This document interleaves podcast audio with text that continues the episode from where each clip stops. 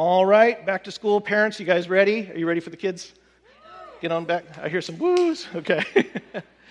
some parents are no. It's kind of bittersweet, right? Right? Because it's, it's, kind of like a sad thing. They're growing up. Also, on the other hand, they're out of the house. So you know, it's it, it, it's good. It's good and bad. It's good and bad. But we, we pray for our children. They're going to have a good time. Um, all right. Enough about children. Let's talk about adultery. Um, praise God. We've uh, we've spent the summer exploring the Ten Commandments, right?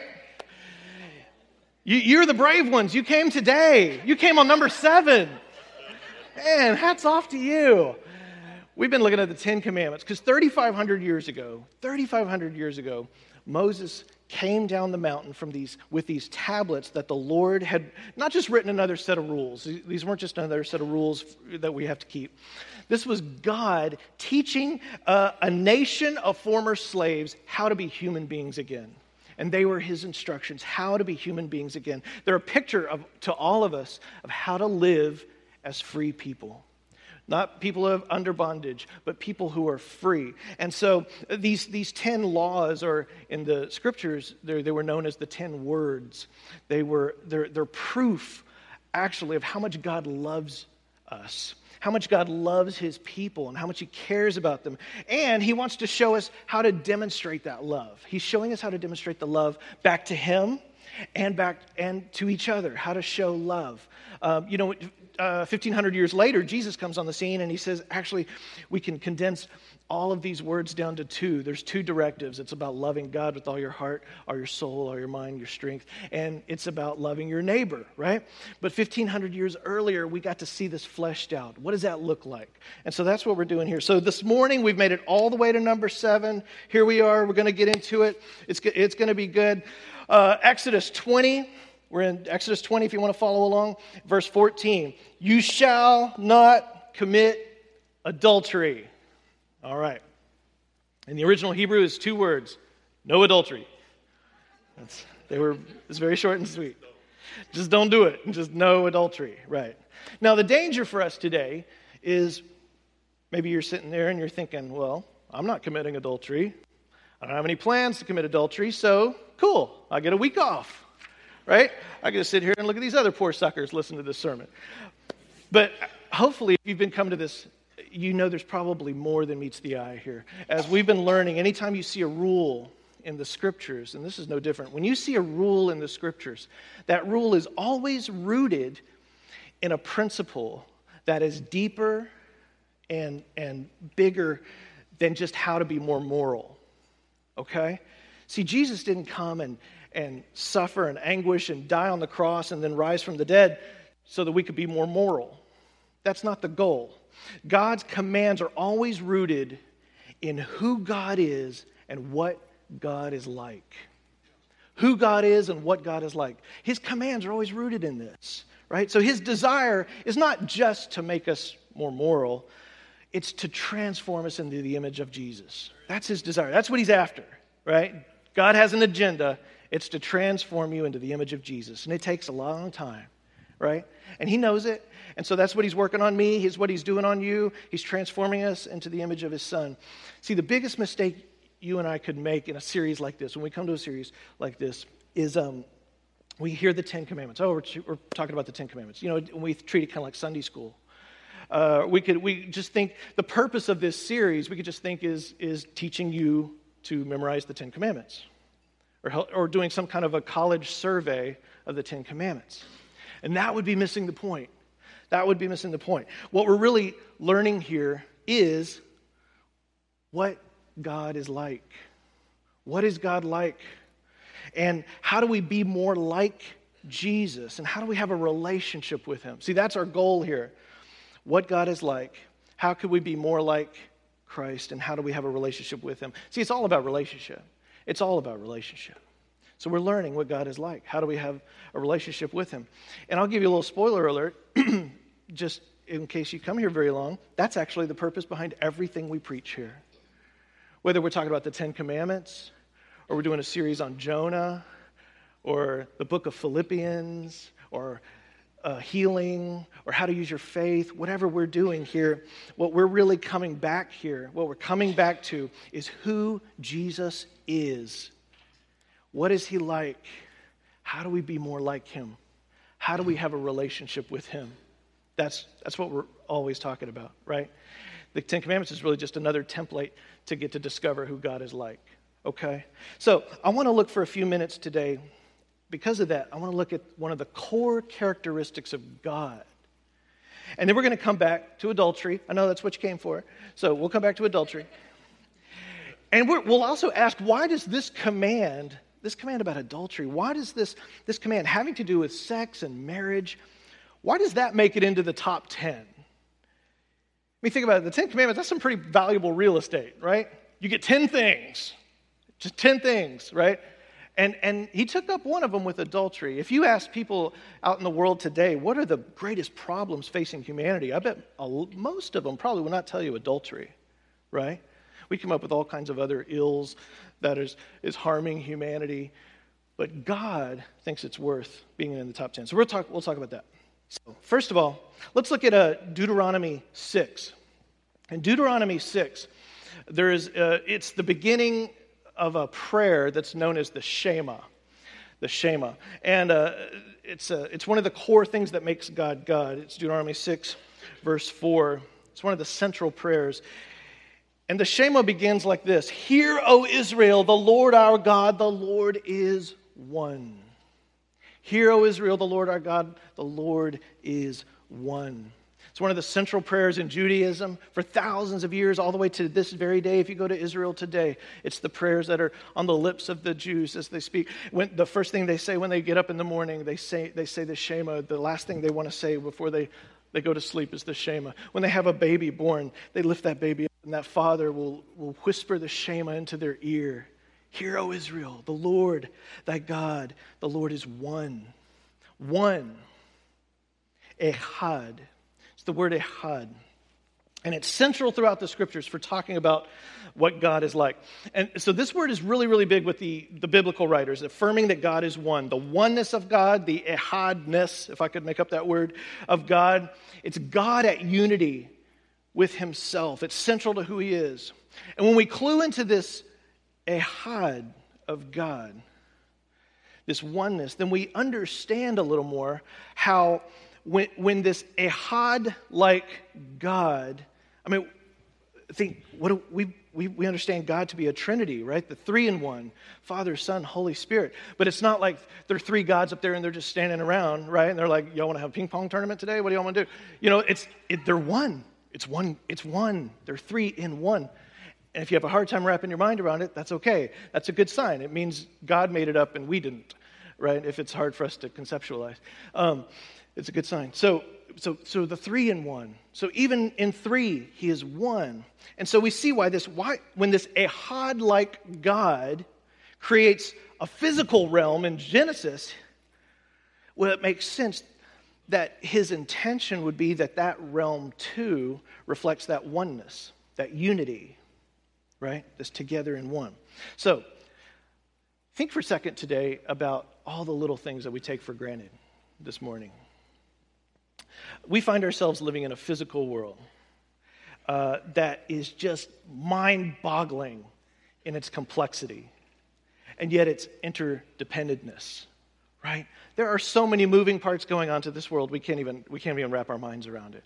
It takes, it takes thousands of disciplines of science just to try to address all the things that are happening right now in creation that are all happening seemingly independent, but they're actually interdependent. They, they all depend on each other. Um, and it, it, the more we're learning from like environmental experts and things like that, that is that everything is connected.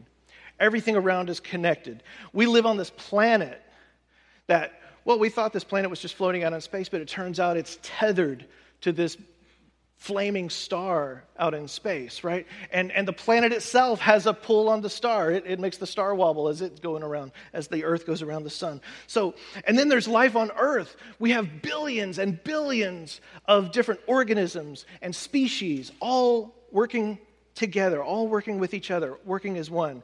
You have the sea and the soil and the atmosphere and the polar caps, and you hear a lot about that in the news, right? And they're all in this sort of precarious but beautiful balance that keeps everything humming along on earth. This ehad, this system going on. Maybe, maybe you're thinking to yourself today, I'm an independent person, right? I'm, I'm my own person. I'm my own man. I don't need anybody. I don't need, need anything. Are you breathing oxygen? Your, oxygen's pretty important, right? It's sort of essential to continue existing and, you know, not die. So you, if you're breathing oxygen, who do we have to thank for oxygen? Plants.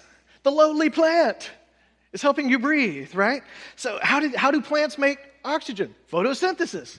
What's going on there? Sunlight, soil.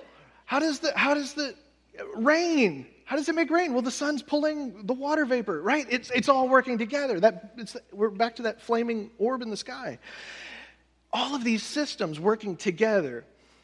And, and so you look at these things and, and you, you might think, well, there's a plant, and there's me, and there's a horse.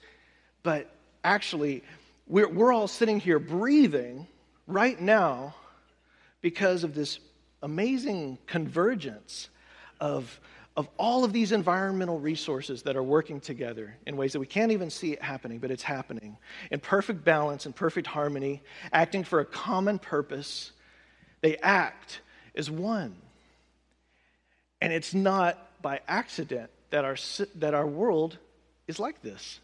Because who created our world? God, the God who is Ehad. That God, when He creates a world, it looks like this. The God who is one creates a physical realm that reflects that same oneness, this, this balance, this unity, this ehadness. So, what happens when we turn on the news? Syria, Afghanistan, right? Detroit, Charleston, Louisiana, things happening all over the place we see, we see a lot of, not a lot of oneness going on in the human world, do we? There's this feeling that we get that unity is it's kind of how it's supposed to work. You know, even the pagans like are going like, can't we get along? The pagans have this idea in their mind, in, in their heart, seems like we ought to be able to get along. It's, there's this feeling that that's how it's supposed to work, but there's something within us that works against this, isn't there? Right? We're created in this world of Ehad, but there's something in us that works against us. We're always at each other's throats. Different economic classes, different nations are at each other's throats, different people with different religious differences, races, personality differences. It's almost like the perfect creation God made somehow got cursed along the way, right? You, you might say that. So there's this breakdown between this oneness that's built into the physical realm and then the way that human beings actually treat each other. So there's a major breakdown between there. There's something wrong, and everybody knows it. It's like we're split, right? Um, we speak today, we use terms like the breakdown of the family. You know, you've heard that term. Or the erosion of culture. These terms are in our, they're in our lexicon. The splitting of the family unit. And all the while, we were created to be one with each other to be one with our God, one with our creation, and one with ourselves. We're created to be one. Ehad. Let's look at Genesis 2. Genesis 2, God creates all the stuff, and then he creates a man, and then, let's see, in verse 21, says, So the Lord caused the man to fall into a deep sleep, and while he was sleeping, he took one of the man's ribs and he dipped it in barbecue sauce. And then he, I'm just kidding, I was seeing if you're awake. And then he, he closed the place with the flesh. And then the Lord made a man, a woman from the rib that he took out of the man, and he brought her to the man. And the man said, This is now bone of my bones and flesh of my flesh. She shall be called woman, for she was taken out of man. That is why a man leaves his mother and is united to his wife, and they become one flesh. Now, here's where it gets cool. This word right here for one is ehad. Ehad. They will become ehad, flesh. So God is one. He's always been. He's one. And then he creates this physical realm that works in harmony as one, and that's just the way he rolls. That's how it goes.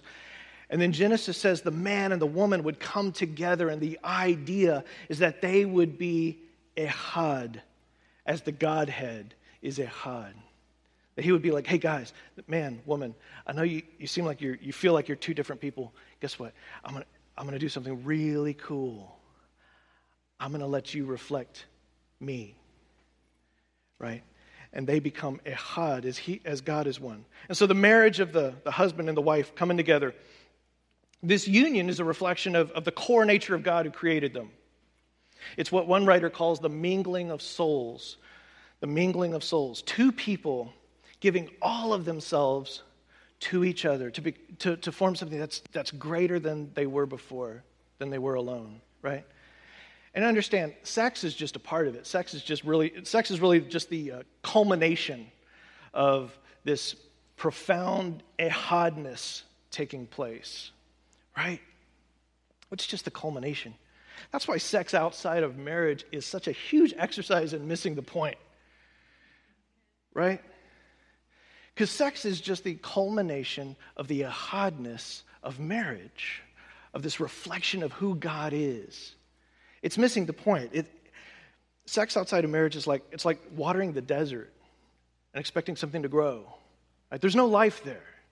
You're just watering sand. Look at the next verse. He says in verse 25, and they were both naked and they felt no shame. They were both naked here. And here, the, the writer is not just thinking of details to tell you, right? He's not just referring to a birthday suit naked here. It, there's this larger sense, there's, there's more going on here. The larger sense is that they have given themselves totally to each other, they've held nothing back, flaws and all right? And they were safe with each other. Ehad. And so the idea behind marriage, it isn't just like, you know, having a warm body to keep you from being lonely. That's not what it's about. And it's not just so we can propagate the earth with our genetic code. That's not the purpose of marriage. The big idea of marriage is putting something on display, namely the very core trait of God, Ehad putting Ehad on display. So, so, see, that's what's wrong with these TV shows that, like, try to hook up this bachelor with this bachelorette or something like that. It's, it, it's trying to get people hooked up with all the wrong stuff. It's the stuff that doesn't bring Ehad, right? Maybe you're here today and you're single, right? Raise your hand. How many single people in the house? Okay. Single people. Maybe you're, you're single, maybe you're dating somebody, I don't know. Uh, and, and if, if you are, you might be at that stage in the relationship where you're kind of like got all those questions going around through your head, like what's going on here? What are we doing? Where's this leading? Uh, you know, what, what are we? Um, I remember having that conversation, you know, with, with Melissa when we were going out. What, wait, what are we? What's going, what's happening here? Um, and, you know, you have to get on the same page. But, you know, something we, you should be asking def- definitely should be asking, if you're not already, is is this other person ready to pursue ehadness? Are they ready for ehadness? Not are they perfect. See, if you find somebody who's perfect, run as fast as you can because they're lying to you, right? They're, yeah. But rather, is this a person who's pursuing wholeness? Uh, are they trying to reflect in their soul, you know, that those attributes that make God God, like his harmony, his unity, his oneness? Is that is this person reflecting that? Or does this person have something in their past that they can't talk about? Then this person is not whole. See, maybe this person went through some kind of horrible abuse or they've, and they've locked it away and it's splitting them.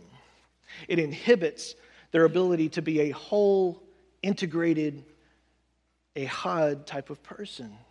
See, God's intent is that we would be the kinds of people who are, who are being repaired, who are being restored and healed, the kinds of people being restored. What sin does is fracture and splinter. And so we have anger. When we have anger and pain, we have addiction that we're not honest about, that we're keeping locked away in a little hidden place. When I have somebody that I need to forgive, when I have junk that I can't talk about, I can't even I can't tell I can't tell any my friends, I can't tell, you know, my spouse, I can't tell my home group. When I have that kind of junk, well see, then if you and I are in a relationship, it, you and I it can only go so far before the conversation shuts down. Right? It's only going to shut it's going to go so far because I'm not one. I'm not one. I've got these chunks of myself that are split off and hidden, and they're off limits. Places I'm not free, I'm, I'm divided. So, see, marriage is not just about getting along, it's not just about tolerating each other. For some people, that's, you know, it's survival. Let's survive another day. That's, the way that's not what it's supposed to be. Marriage, when it's done right, are two people coming together and putting God on display. Imagine that. Imagine you, you married folks, imagine that. What if you and your spouse, one of, your great, one of your great callings in the earth is to come together and put God on display just in your relationship in front of other people? How many of you have you ever been to a wedding and you've sat there and you just knew those two, they're going to make it? Something about them. Those kids are going to make it. There's a love, there's an openness, and a had going on there. And the world needs more of this. You ever been? Uh, that's the most beautiful thing when I'm at a wedding and I think, oh, the world needs more of this. The world needs more of this. Because guess what? God's intent is that marriage would not just be good for the two of you, it would not just be survivable, but that a good marriage would increase the ehadness of the world. That's God's intent. Put, that it would put the goodness of God on display. So, in this broken world, we got this broken world where you would have these two people who give themselves wholeheartedly to each other, and they were naked and they felt no shame, wholeheartedly to each other. And they would show in their marriage a bit more of what God is like. That is why adultery is so unbelievably destructive. Because adultery is, is a splintering, it's a fracturing of the most intimate of vows. And, and this person then can't be with this person or one with this person because they're connected with this person and that person and this person, right? And get this sometimes adultery even involves sex. Do you get that? Sometimes, not always. Because a person can get fractured and split and emotionally caught up with someone long before there's actual sex outside of the marriage. Now, a couple weeks ago, we were looking at what Jesus had to say. Remember what he had to say about uh, murder? and he kind of always takes it for he's really good and if you go if you have your bibles you can look at matthew 5 he, he, he took that commandment of, about murder and jesus always takes things a step further he always gets to the real heart of the matter clarifies what's going on and in matthew chapter 5 verse 27 jesus said this you've heard it said it, you've heard that it was said you shall not commit adultery all right he's referencing this command that was 1500 years before but I tell you that anyone who looks at a woman lustfully has already committed adultery with her in his heart. Now, this is hardcore. And, and understand, I don't think Jesus is saying this wagging his finger at everybody. I think he's saying this with a broken heart. If you, if you have looked lustfully at another woman, you've already committed adultery. There's already fracture going on. Now, there's a lot happening here. I want to kind of, kind of look at this because this is kind of neat to me. Uh, first, in the Old Testament, little history lesson. Uh, the penalty for adultery, anybody knew what that was? Death. Yeah, it was pretty quick. A penalty for adultery was death in Deuteronomy. Uh, there's three other scriptures that say similar things. It says, If a man is found sleeping with another man's wife, then both the man who slept with her and the woman must die. There's a couple of things we want to look at here. Number one, notice it doesn't say if a woman is found sleeping with another woman's husband, that they both must die. There's a reason for this. What constituted adultery in the, uh, it got a little tricky in the Old Testament. Here's where men got off a little easier than women. If a married woman had sexual relations with anybody on the planet who was not her husband, it was adultery and they were both put to death. But a married man in the Old Testament could technically have sexual relations with someone other than his wife, as long as that other woman wasn't married. Is that fair? No. Just the way it was. Just the way it was. 1500 years later, we get to Jesus, and times have changed, and Jesus has a little thing, a few things to say about this too. 1500 years later, a couple things have happened. Number one, what we see in Jewish culture, because of the influx of the Roman Empire is now there, in Jewish culture, the Jewish law has relaxed a bit when it came to the death penalty for adultery, because the Romans actually wouldn't let the Jews just be, put each other to death in the streets. So, for, for now, now in their culture, uh, unfaithfulness was given as a reason for divorce. So now we hear more talk about divorce. Because if your wife cheated on you, you can't drag her out in the street and stone her anymore. You just divorced her. And in fact, you were supposed to divorce her. It really wasn't uh, optional. It was considered your duty to, and the proper thing, to divorce your wife if she, if she cheated on you, which is why in the, in the story about uh, when Jesus was, before Jesus was born, Mary and Joseph, when he thought, when he realized she was pregnant, when Joseph saw Mary was pregnant, he sought to put her away quietly. He was going to divorce her because that was the right thing you were supposed to do. He thought that was the right thing to do. Um, now, some other things, though, are changing. While the penalty is lighter, you, you didn't have to stone them. Although it was done every once in a while, just as a way to kind of like uh, make an example of somebody. You remember the story where they, were, they brought the woman out, they were going to stone her, and Jesus defended her? Remember? That's the adulteress. Anyway, um, while the penalty was lighter, Jesus actually says what constitutes adultery uh, in the eyes of God is even greater now. So Jesus kicks it up. You don't just have to follow through and sleep with someone, you just look lustfully, and Jesus says you're guilty of adultery. Not only that, but look who he's talking to now men. In verse 28, he says, Men, men, He's saying, guys, you don't get to play by a different set of rules anymore than women if you look lustfully at any woman, not just a married woman, any woman that's not your wife. It lustfully, it's adultery. Um, and then some things that Paul said later on. By the way, ladies, this is going to go for you too. You are not off the hook either. Um, Paul makes it clear that it, this, this goes for all of us. So now, why does God hate adultery so much? Why does God hate adultery so much? Because adultery doesn't contribute to the, the healing and the restoring of the world, does it? No, adultery contributes to the splintering, the fracturing of the world. Adultery makes the world a worse place to live. It's, it's why it's such a lie when someone says, Well, nobody's getting hurt. I'm doing my little thing over here with this person. Nobody knows about it, so no harm, no foul, right? Or maybe I got a porn addiction going on and nobody knows about it, so it's not hurting anybody.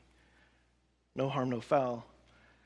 Jesus says there is no slippery slope when it comes from, from lust to adultery. There's no slippery slope from lust to adultery. Once you're in lust, you're already guilty, you're already fractured there's already fracture going on. Adultery is like an assault on the core fabric of the universe. It's, it's in direct contradiction to the very nature of God because God created us to be one. And when we're two and three and four, we're, we're fractured, we're split, we're less unified, we're less complete than ever. adultery makes us less human. It fractures us. And God is trying to show us how to be human again, just like what he was trying to show the Israelites how to be human again, how to be free people again. And here's the good news God wants you free. He wants you free. He wants you free. He wants you forgiven. He wants you free from your past, full of life. He wants you dynamic. He wants you joyful. And here's the thing in Jesus, there's no condemnation, right? So if you're somebody and you're like, man, I, I, I really screwed up in my past, I, maybe you committed adultery in your past. Well, well, guess what? I mean, according to the scripture here, just about everybody in this room has. Okay? Can we be honest? According to Jesus' words, has anyone ever lusted? Nobody lusted. Wow. This is one holy church. In Jesus, there's no condemnation, right? None. Nada. No condemnation. No condemnation. In Jesus, there's no voices in your head saying that you're worthless because there is no condemnation. Right? That voice that tells you to go home and throw up what you ate, that's not Jesus. That's dead. God says, Nope, you're free. You're free from that. There's no condemnation. Those thoughts that everybody else in this room has it all together except for me because I've got that thing nobody knows about. Nope. God said, That's not me. There's no condemnation. No condemnation. That's from hell. And you stop playing with those thoughts because it's from hell, right? Because Jesus, in Jesus, there's no condemnation. But there is conviction. Now we get into a whole different thing. There is conviction. That's what the Holy Spirit is doing right now in some of you. And that's a beautiful thing. Don't be afraid of it. See, God loves you exactly the way you are, but He loves you way too much to keep you that way. He loves you just like you are, but He loves you too much to leave you there. So there is conviction. Feeling convicted inside isn't, isn't God condemning you. It's actually God loving you. Condemnation tells you you're a worm, you're worthless. Conviction says, I created you for so much more. So much more. And I've got such a better future in store for you than what you're living right now. That's conviction. We might say it this way fundamental to being a Christian is, is being eternally under construction, right? eternally under construction, and that's okay. So, in the in just the few minutes we have left here, I want to I want to give you some kind of practical pastoral advice here. Can I be can I be pastory for for a few minutes here? I want to give you three steps to help adultery proof your marriage. Okay? Uh, this you, you're still thinking, choosing human being. You can still do anything you want. This isn't going to guarantee you'll never uh, make a mistake. But these are three steps to a, toward adultery proofing your marriage. Singles, you're not out of this because I'm going to start with you, okay? Number one starts with you. You ready? Here we go. Number one, singles. Don't practice cheating. Don't practice. Here's what I mean by that. Let me see your hands again. How many of you single? Okay, we got singles in the room. They're all looking like this right now. I don't really want to admit that. Yeah. No, it's okay. It's okay. It's cool to be single. Um, listen, we live in a culture right now that has uh, completely normalized premarital sex. You know what I mean? It's totally normalized. Would everyone agree? If you turn on the television, all the fun TV shows, every little TV show there is, premarital sex is totally normalized. There's nothing taboo about it right? There's not any main characters that I know of who are like trying to decide, should I save myself for marriage or go ahead and have sex? No, I don't think that conversation's still happening on TV anywhere, you know, except, I don't know. I, I don't even know. So, so it's totally normalized. That's, if, if you walk out of these doors, you, would, you hear silence about abstinence or waiting for marriage. Silence. It's, it's like it, it's not even, it doesn't exist. Even Christians, you know, I mean, Christians will, we watch shows with like premarital sex in there, and it sort of kind of goes over past our heads. You know, sometimes we don't even see it anymore. I mean, I know Christians watch television with like rape on television, and it's just like, meh. I mean, I'm not judging you, but uh, that's just a fact, right? Some people are, yeah, okay. It's real quiet. I wish I had a funny picture to show. Mel told me this is not going to be a very fun sermon. Um, so, like, every time you say something uncomfortable, you should, like, put a picture of Julia Childs cooking or something up there, just, just to lighten the mood. So, picture that, Mr. Bean or somebody. Um, so, let me say this. Because of that, we live in this culture. Uh, don't believe the lie. It is a lie. Don't believe the lie that premarital sex is harmless, it's no big deal.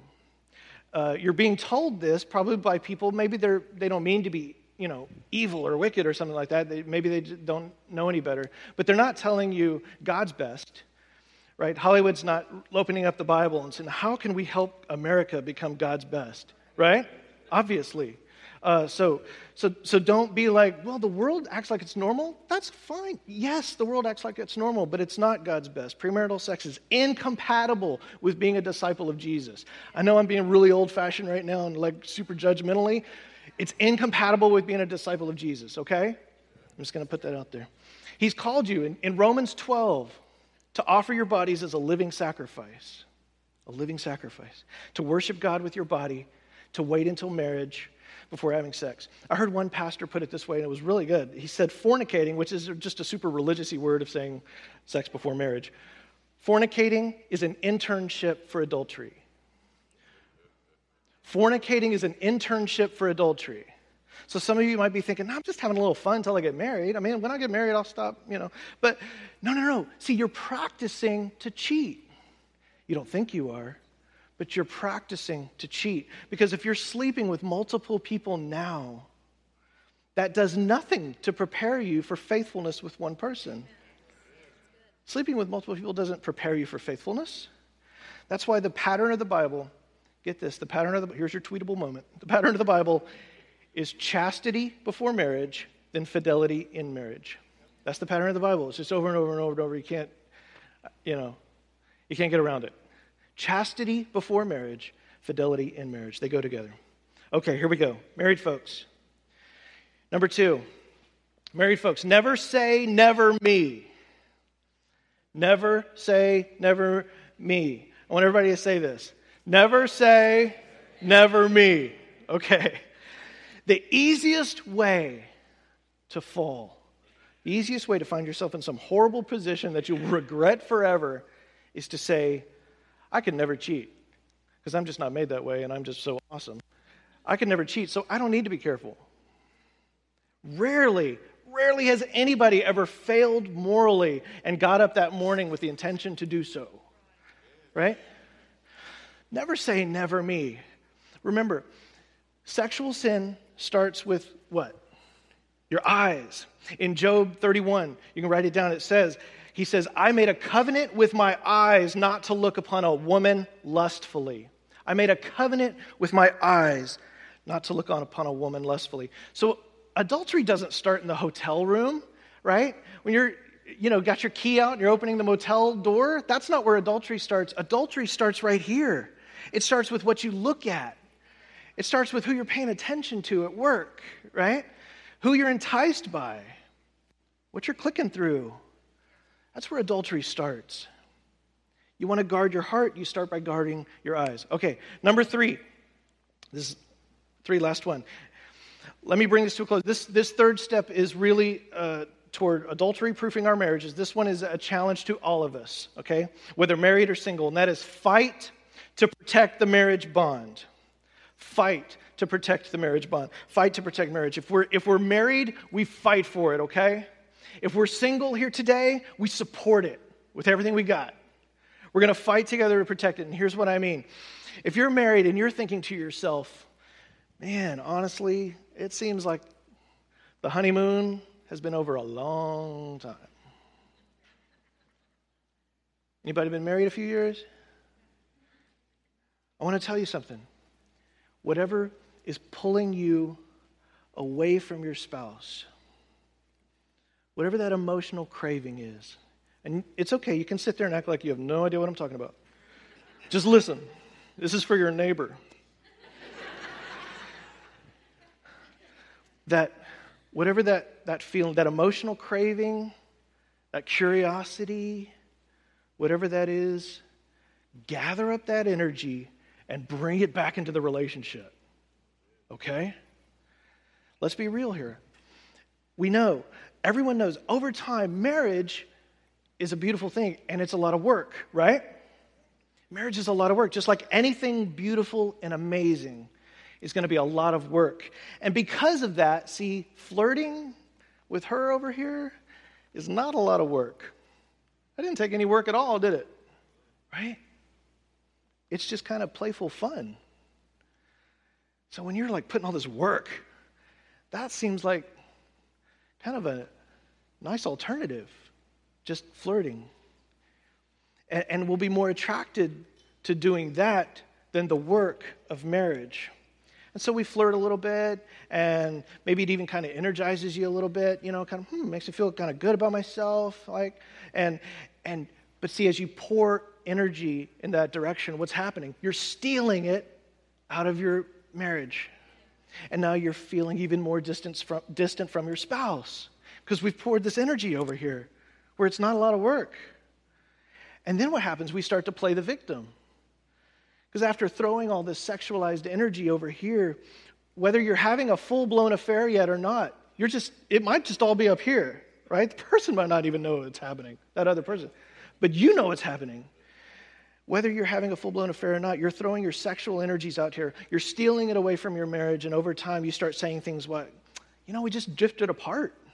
I just feel like, you know, I just don't feel it anymore. I just feel like we've drifted. Well, of course you have, right? Of course you have. So, so reverse the leak. It's like you got this water hose with a, someone's put a knife in it over here and siphoning the energy off. Reverse the leak every time. So do this. Every time, tell your neighbor, because it's not for you. Every time you have an impulse or to flirt or connect in some eroticized way, to, to buy a little gift for that person, to send a little flirty little text or something like that, to somebody outside your marriage, stop, gather that energy, and throw it back into the center of your marriage. Throw it into the center of your marriage. Write that note, right? Send that flirty text. Buy that little gift for your spouse. And you'll be like, wow, what happens in your marriage? Send that energy back into your marriage. See, it's not that you've forgotten how to be romantic. It's, not, it, it's that you've got a leak somewhere. And it's siphoning off what should be directed full on into your marriage, right? That's where it should be. So you gather that romantic energy, you send it back inside your marriage.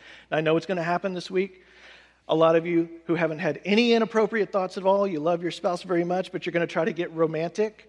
You're going to be like, baby, here's some flowers, about your little gifts, send a little text, and she's going to be like, I heard that sermon. Who you been thinking about, right? So, because I will cut her. so, um, so spouses, don't jump to conclusions. Be cool. Be supportive. What we're talking about here is an ongoing, lifelong fight here, right?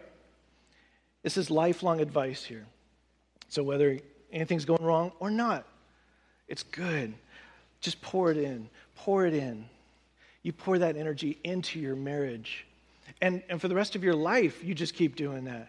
And eventually, you're not having to, you're not struggling against something, right?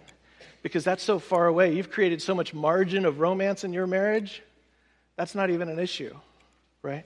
You're just, you're just pouring it in. Fight. For, you have to fight for marriage, my friends, okay? We have to fight for marriage because it's under assault in our country. But God has a better plan. Amen? He has a better plan. Today we're going to take communion. And uh, I can't think of a better time to do it when we've been talking about this. The ushers are going to come in, in just a minute. They're going to be coming down and passing out the uh, crackers and the juice. And the way we do it here is they'll pass it down and you take it. And if you'll just hold on to it, don't take it just yet. Just hold on to it and we'll all, till we all have it together. I'll come back up here in a second and um, we'll pray and then we'll all take it together. And also, this is, we, we call this an open communion, mean, simply meaning this is available for everyone who, who's following Jesus.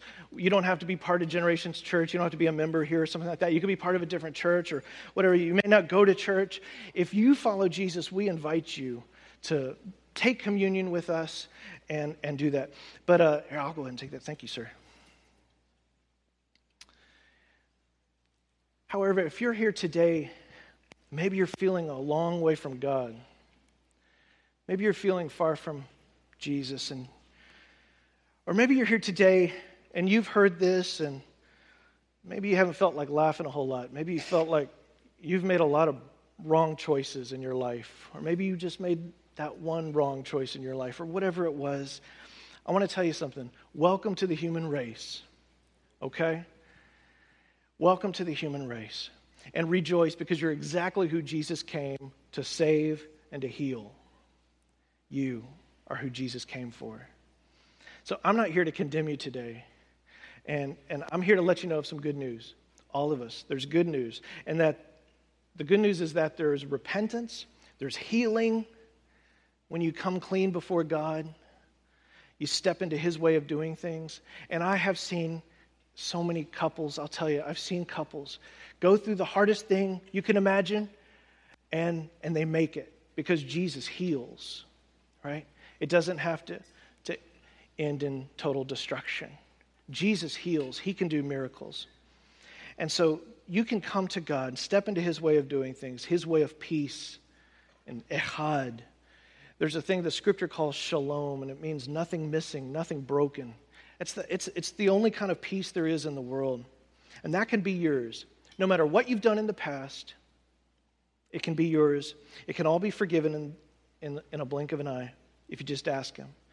The same God who flung those stars in the sky, who put our earth in the perfect orbit around the sun, He created life to exist. That same God can handle you, and He can handle me, and He can handle our junk.